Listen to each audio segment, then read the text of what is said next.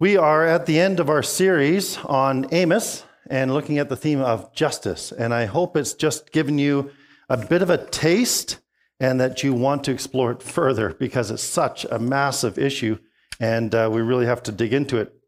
I Don't know if you noticed, but the opening video that came from Psalm 112 uh, talked about the righteous versus the wicked. I don't know about you, whenever you read that in the Psalms, it seems kind of harsh on both sides, especially one side. And you begin to wonder who are these wicked? Like, like they must be really, really bad to be called wicked. And then, although wicked can be good too, right? But back then, we think the wicked, really, really bad. And who are the righteous? Well, the righteous must be really, really good. But it's not actually the case. The dividing line is whether or not they pursue the will of God. And what is the will of God? Love the Lord your God with all your heart, soul, mind, and strength, and love your neighbor as yourself. And often the litmus test, the test on whether you're righteous or wicked, is how you treat the poor. It's actually how you treat the most vulnerable. And then we find that again and again in society. Those who abuse the most vulnerable, who uh, take them to court and take away their cloaks and uh, demand uh, you know, loans off of them and pay back and debt, they're the wicked. Uh, but those who treat the poor as Jesus instructs us, as God instructs us, to love our neighbor as ourselves, they're the righteous. So this whole idea of justice is, is a dividing line all throughout the Bible.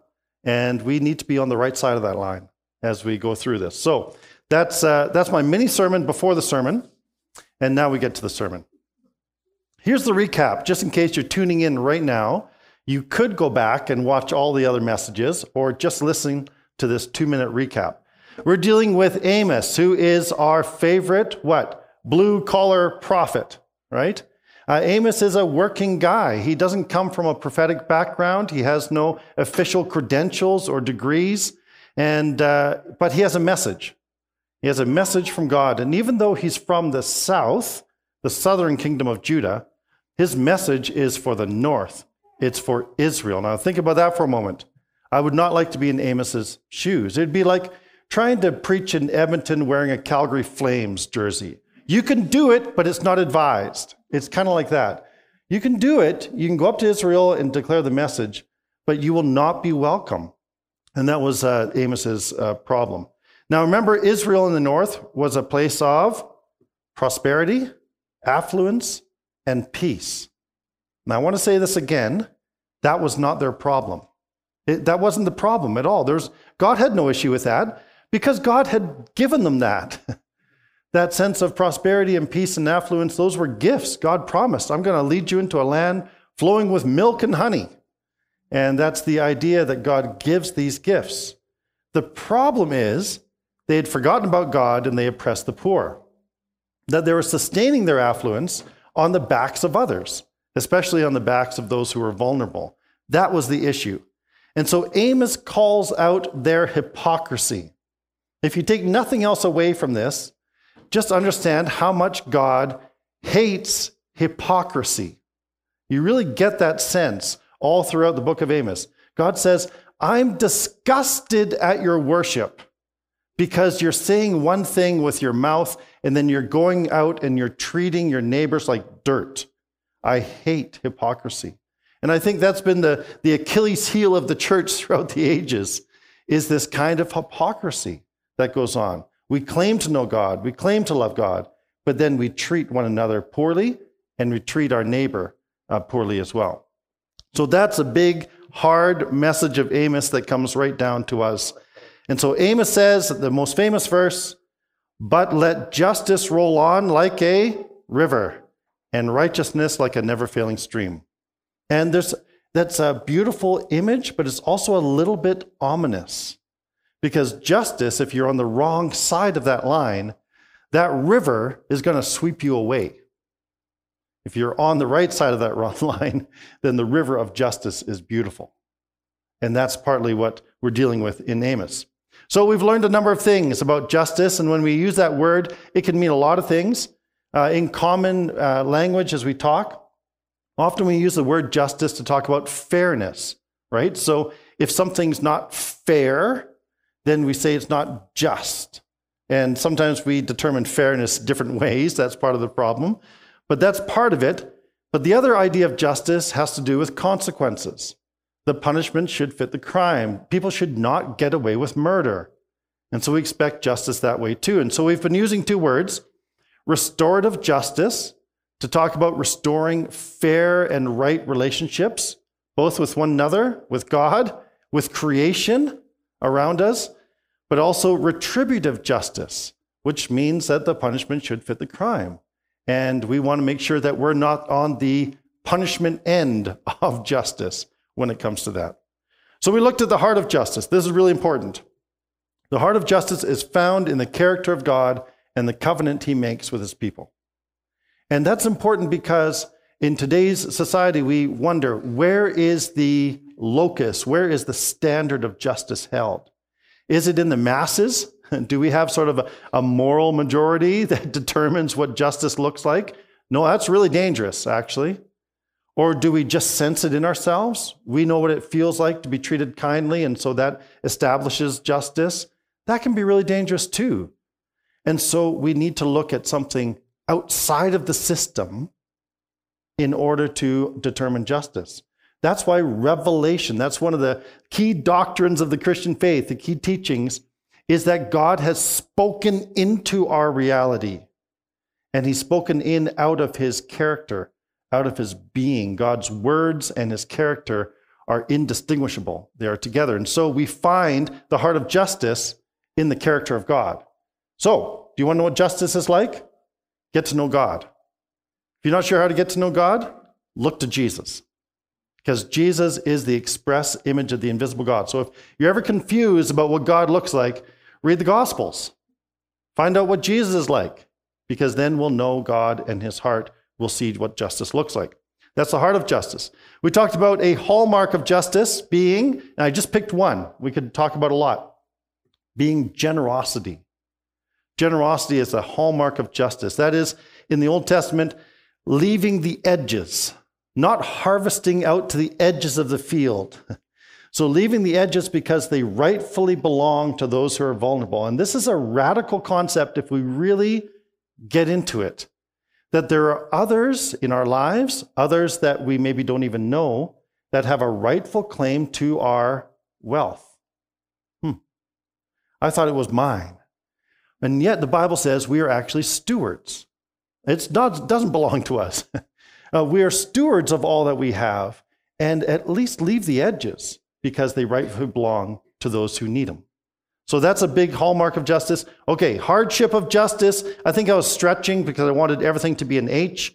Um, but the hardship of justice is a little bit to do with uh, repentance. That's a big part of justice, uh, but also the judgment side uh, the northern kingdom of Israel was under judgment. Amos had to deliver that hard, hard message. But they're under judgment because they forgot something. And this is another kind of hardship, and that is advocacy. They forgot to speak on behalf of the poor. So it's not enough just to passively leave room for others. Justice demands that we actually take action and that we give voice to those who are vulnerable and that we address the structures that perpetuate injustice. There was a, um, a quote that I wanted to um, share on this, this theme, because in the Bible we talk about speaking on behalf of the poor, but also breaking the fangs of the wicked so the poor can no longer be harmed, or those who are vulnerable can no longer be harmed. The quote is, is from um, Martin Luther King Jr., and it's, it gives this idea of the stages of advocacy that we talked about last week. Here it is. On the one hand, we are called to play the Good Samaritan on life's roadside, but that will only be an initial act. One day, we must come to see that the whole Jericho road must be transformed so that men and women will not be constantly beaten and robbed as they make their journey on life's highway. That's the hard part, isn't it? And, and that's the part I, I don't have easy answers. I think we've tasted that a little bit, but we need to keep pursuing that uh, so that our advoc- advocacy doesn't just stop at meeting the physical need, but, but we go upstream, we go to the road, we find out what's broken in the system so that we can help keep people from falling down the same trap. So, all of that heart of justice, hallmark of justice, hardship of justice. Today, my last H that I could find in my thesaurus. Um, the hope for justice, and it actually fits uh, because Amos keeps just a little bit of hope for the very end. It's a pretty drastic book if you read it through. And most of the prophets, they pepper the whole story with bits of hope. Amos saves it for a few verses at the end, and we're going to read it right now. And uh, it's found in Amos chapter 9, and I'm going to be reading verses 8 through 15. And the first uh, few verses are just kind of um, uh, carry over from the, the beginning of the passage. It's really verse 11 that we're going to be focusing on and following. Okay. Surely the eyes of the sovereign Lord are on the sinful kingdom. I will destroy it from the face of the earth. Yet I will not totally destroy the descendants of Jacob, declares the Lord. For I will give the command, and I will shake the people of Israel among all the nations, as grain is shake, shaken in a sieve, and not a pebble will reach the ground. All the sinners among my people will die by the sword, and all those who say disaster will not overtake or meet us. In that day, I will restore David's fallen shelter. I will repair its broken walls and restore its ruins, and will rebuild it as it used to be, so that they may possess the remnant of Edom and all the nations that bear my name, declares the Lord, who will do these things. The days are coming, declares the Lord, when the reaper will be overtaken by the plowman, and the planter by the one treading grapes. New wine will drip from the mountains. Some of you just woke up right now and said, What?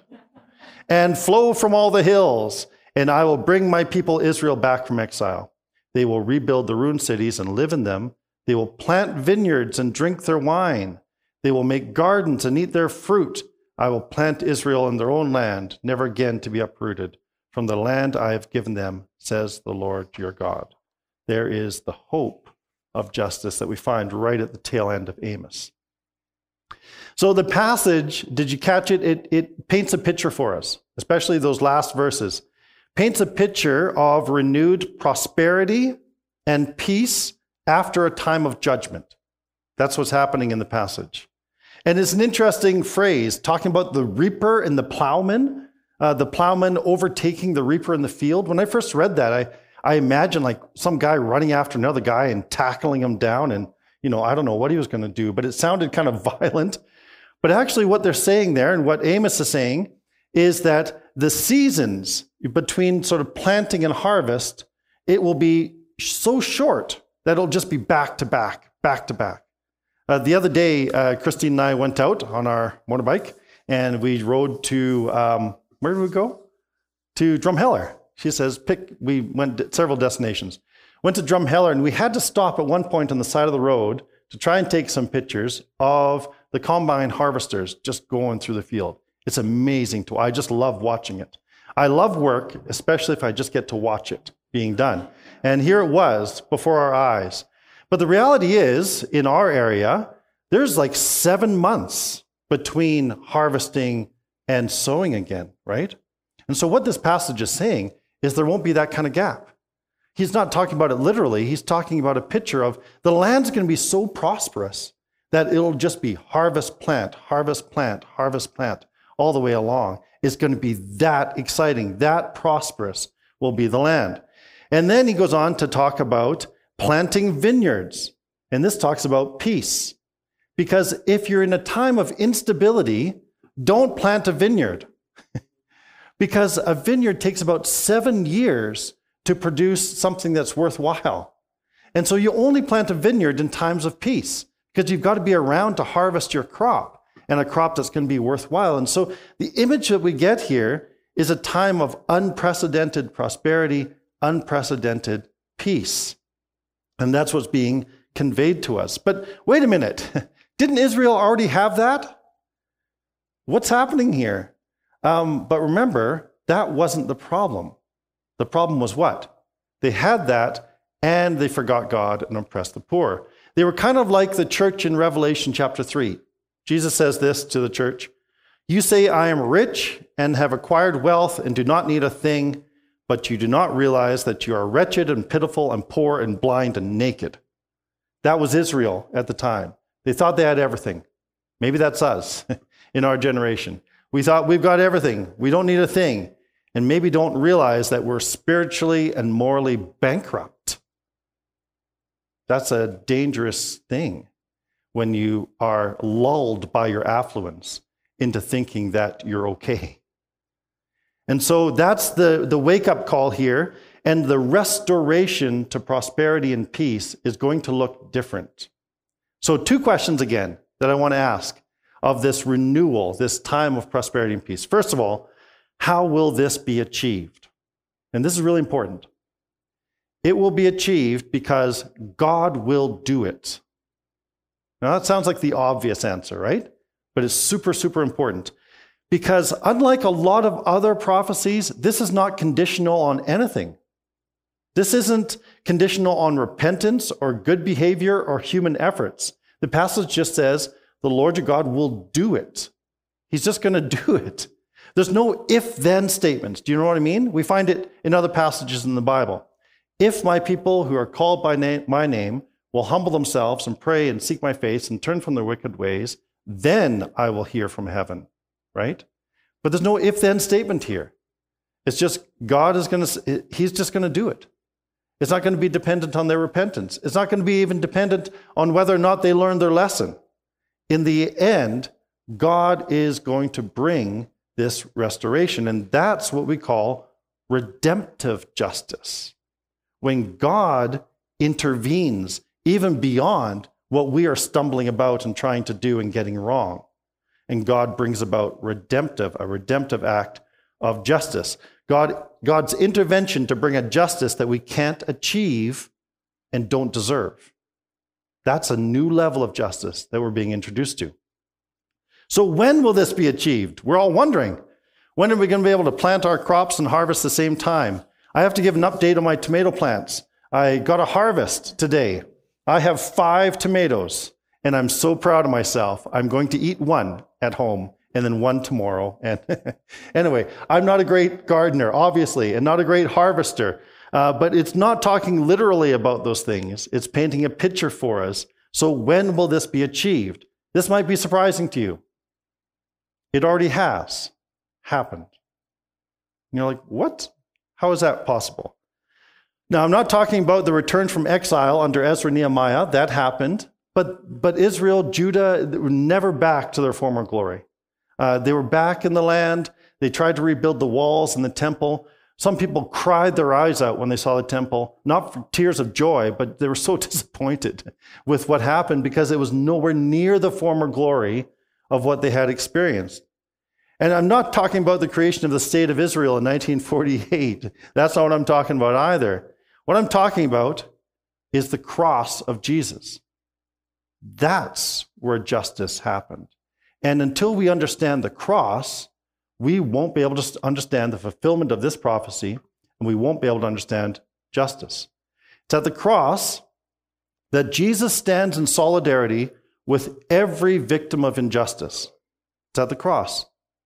Miroslav Volf, one of my professors, and he uh, wrote a great book, Exclusion and Embrace, and he mentions this on the cross, Jesus both identifies God with the victims of violence and identifies the victims with God so that they are put under God's protection and with Him are given the rights of which they have been deprived. There is an identification as Jesus stretches out His hands, an identification of God with the victims of injustice. That's happening at the cross. That's redemptive justice at the cross. But at the cross, Jesus also extends forgiveness to those who are the oppressors. That's the amazing thing. Just as he, he lifts out his hands and identifies with the victims, he opens his arms to embrace those who have been the oppressors. And he says, Father, forgive them. And to the thief, he says, Today you will be with me in paradise. That's redemptive justice. That's a whole other level of justice. It's at the cross that Jesus exposes the injustice of the religious and state powers. As he is there on the cross as an innocent man, he exposes the systems of injustice. And we're told that in Colossians chapter 2 that Jesus made made a, a public spectacle of them, triumphing over them by the cross. This is what Jesus is doing at the cross. And at the cross, Jesus reveals how God can remain just and still justify sinners. That's the problem, right? Because if we are all sinners and we've done wrong, how can God let us get away with it? That's not fair. That's not just. The only answer to that that makes sense is the cross. Because Jesus himself takes our punishment on himself on the tree so that we might have the righteousness of Christ. Not our own, but Jesus shares his righteousness with us. That's how God can remain just and still justify sinners. Romans chapter 3, great chapter. Go home and read it today. That's your homework assignment. Um, here's what it says in a slightly different version God sacrificed Jesus on the altar of the world to clear that world of sin. Having faith in him sets us in the clear. God decided on this course of action in full view of the public to set the world in a clear with himself through the sacrifice of Jesus finally taking care of the sins he had so patiently endured. This is not only clear, but it is now. This is current history. God sets things right. He also makes it possible for us to live in his rightness. Or as it says in the NIV, he did it to demonstrate his righteousness at the present time, so as to be just and the one who justifies those who have faith in Jesus. Justice redemptive justice is found at the cross, and we're invited to participate in it. That's a starting point for us when it comes to justice, and it's so important. How do we see this playing out in the early church? Well, I gave you another scenario from, I think it was Acts chapter 6, before an issue of justice of the widows who were being overlooked. Here's another issue of justice that comes up in Acts chapter 15. In Acts 15, the council is meeting in Jerusalem.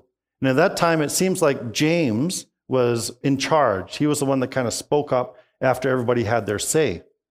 And uh, what was happening was the gospel was going out to the nations, going out to the Gentiles, those who were not Jewish. And they were beginning to see the same signs of the Spirit in these Gentile believers as they saw at the day of Pentecost. And their minds were blown by it. What do they do with it? How do these Gentile believers become part of the community? Should we make them get circumcised? Should we make them obey the 613 laws? What should they have to do? What hoops do they jump through in order to belong? It's an issue of justice. What is fair in order to bring these relationships together? The conclusion that James gave and the whole council gave is this that we should not make it difficult for the Gentiles who are turning to God. Yes, adult circumcision would have been a difficulty. He says, do not make it difficult for people, for the Gentiles who are turning to God. What did they base that on? This is my point. They based it on Amos. This is the one main quote of Amos in the New Testament. It's found in Acts chapter 15. And this is what James says Simon has described to us how God first intervened to choose a people for his name from the Gentiles.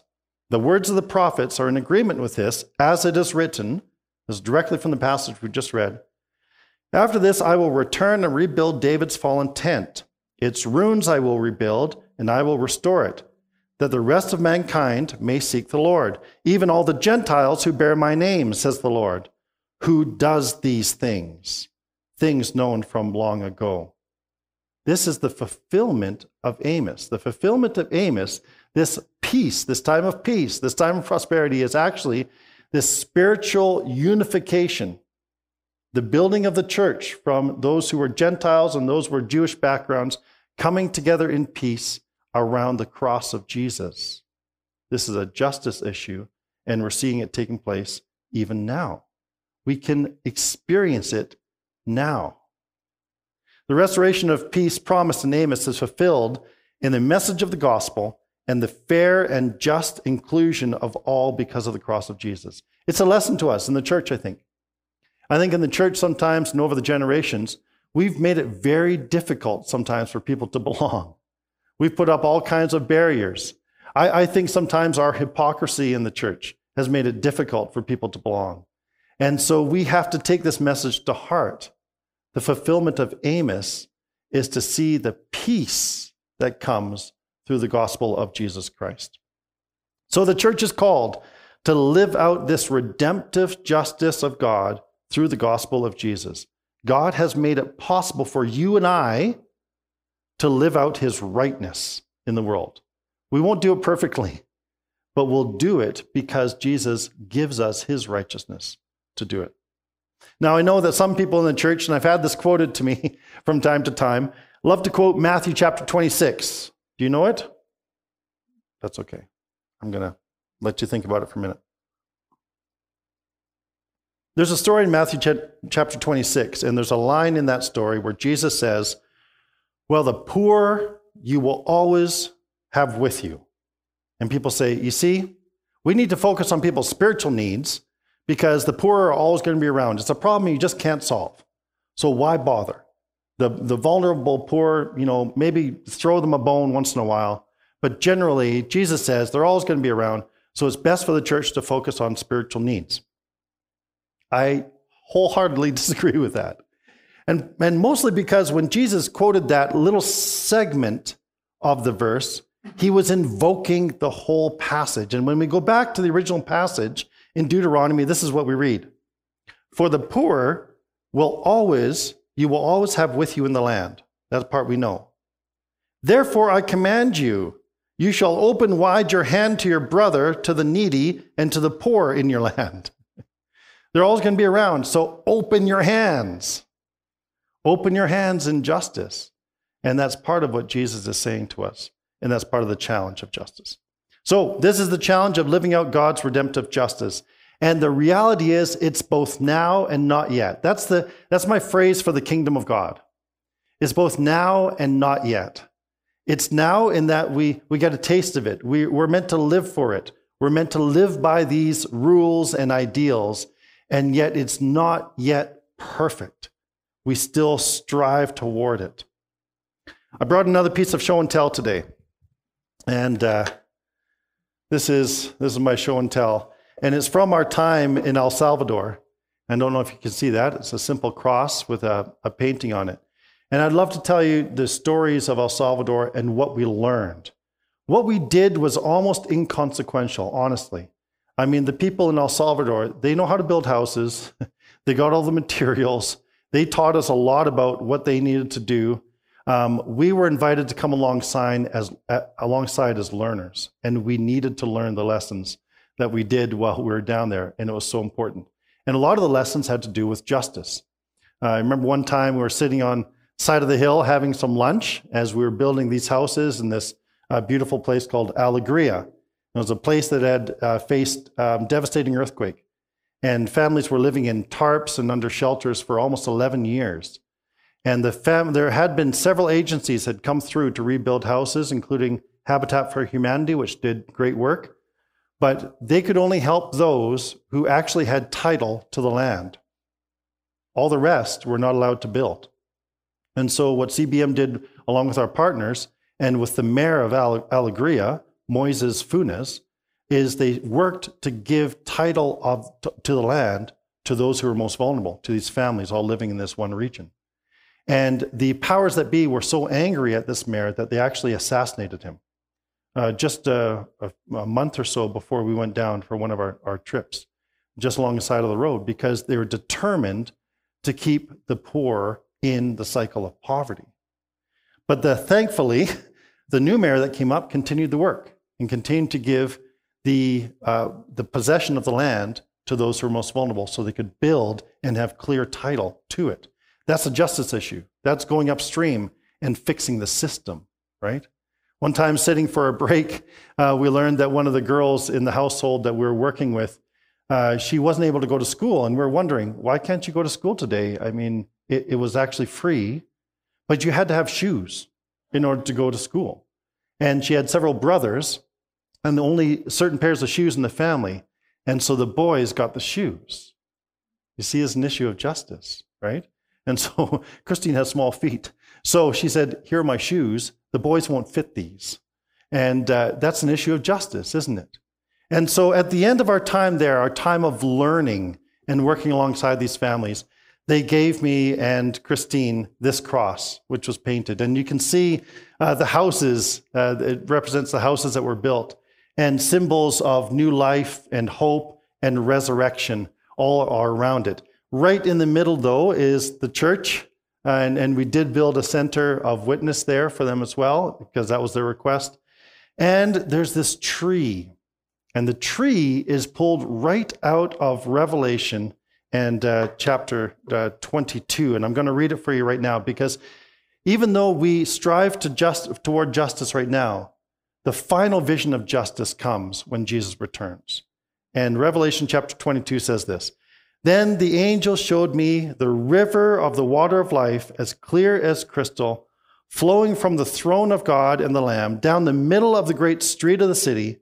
On each side of the river stood the tree of life. Um, bearing 12 crops of fruit, yielding its fruit every month. And the leaves of the tree are for the healing of the nations.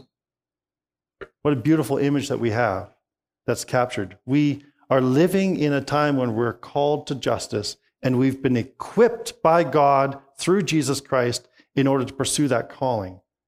And yet we know that it won't be perfect in this lifetime, not until Jesus returns again. So until that time, May justice roll on like a river and righteousness like a never failing stream.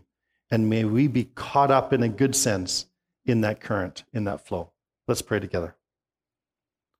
Father, thank you so much for the challenge of your word, written thousands of years ago and yet becomes fresh and new today because, while our human condition is the same. We still find ourselves in sin, pursuing our selfishness, Forgive us for that. But thank you that you stepped in where we couldn't, that you sent Jesus, even though we couldn't imagine what he would do. And that on the cross you became not only just, but the justifier of those who believe in you. Father, we believe in you today. We trust in you. And we ask that you would make us instruments of your peace and justice in this world. In Jesus' name, amen.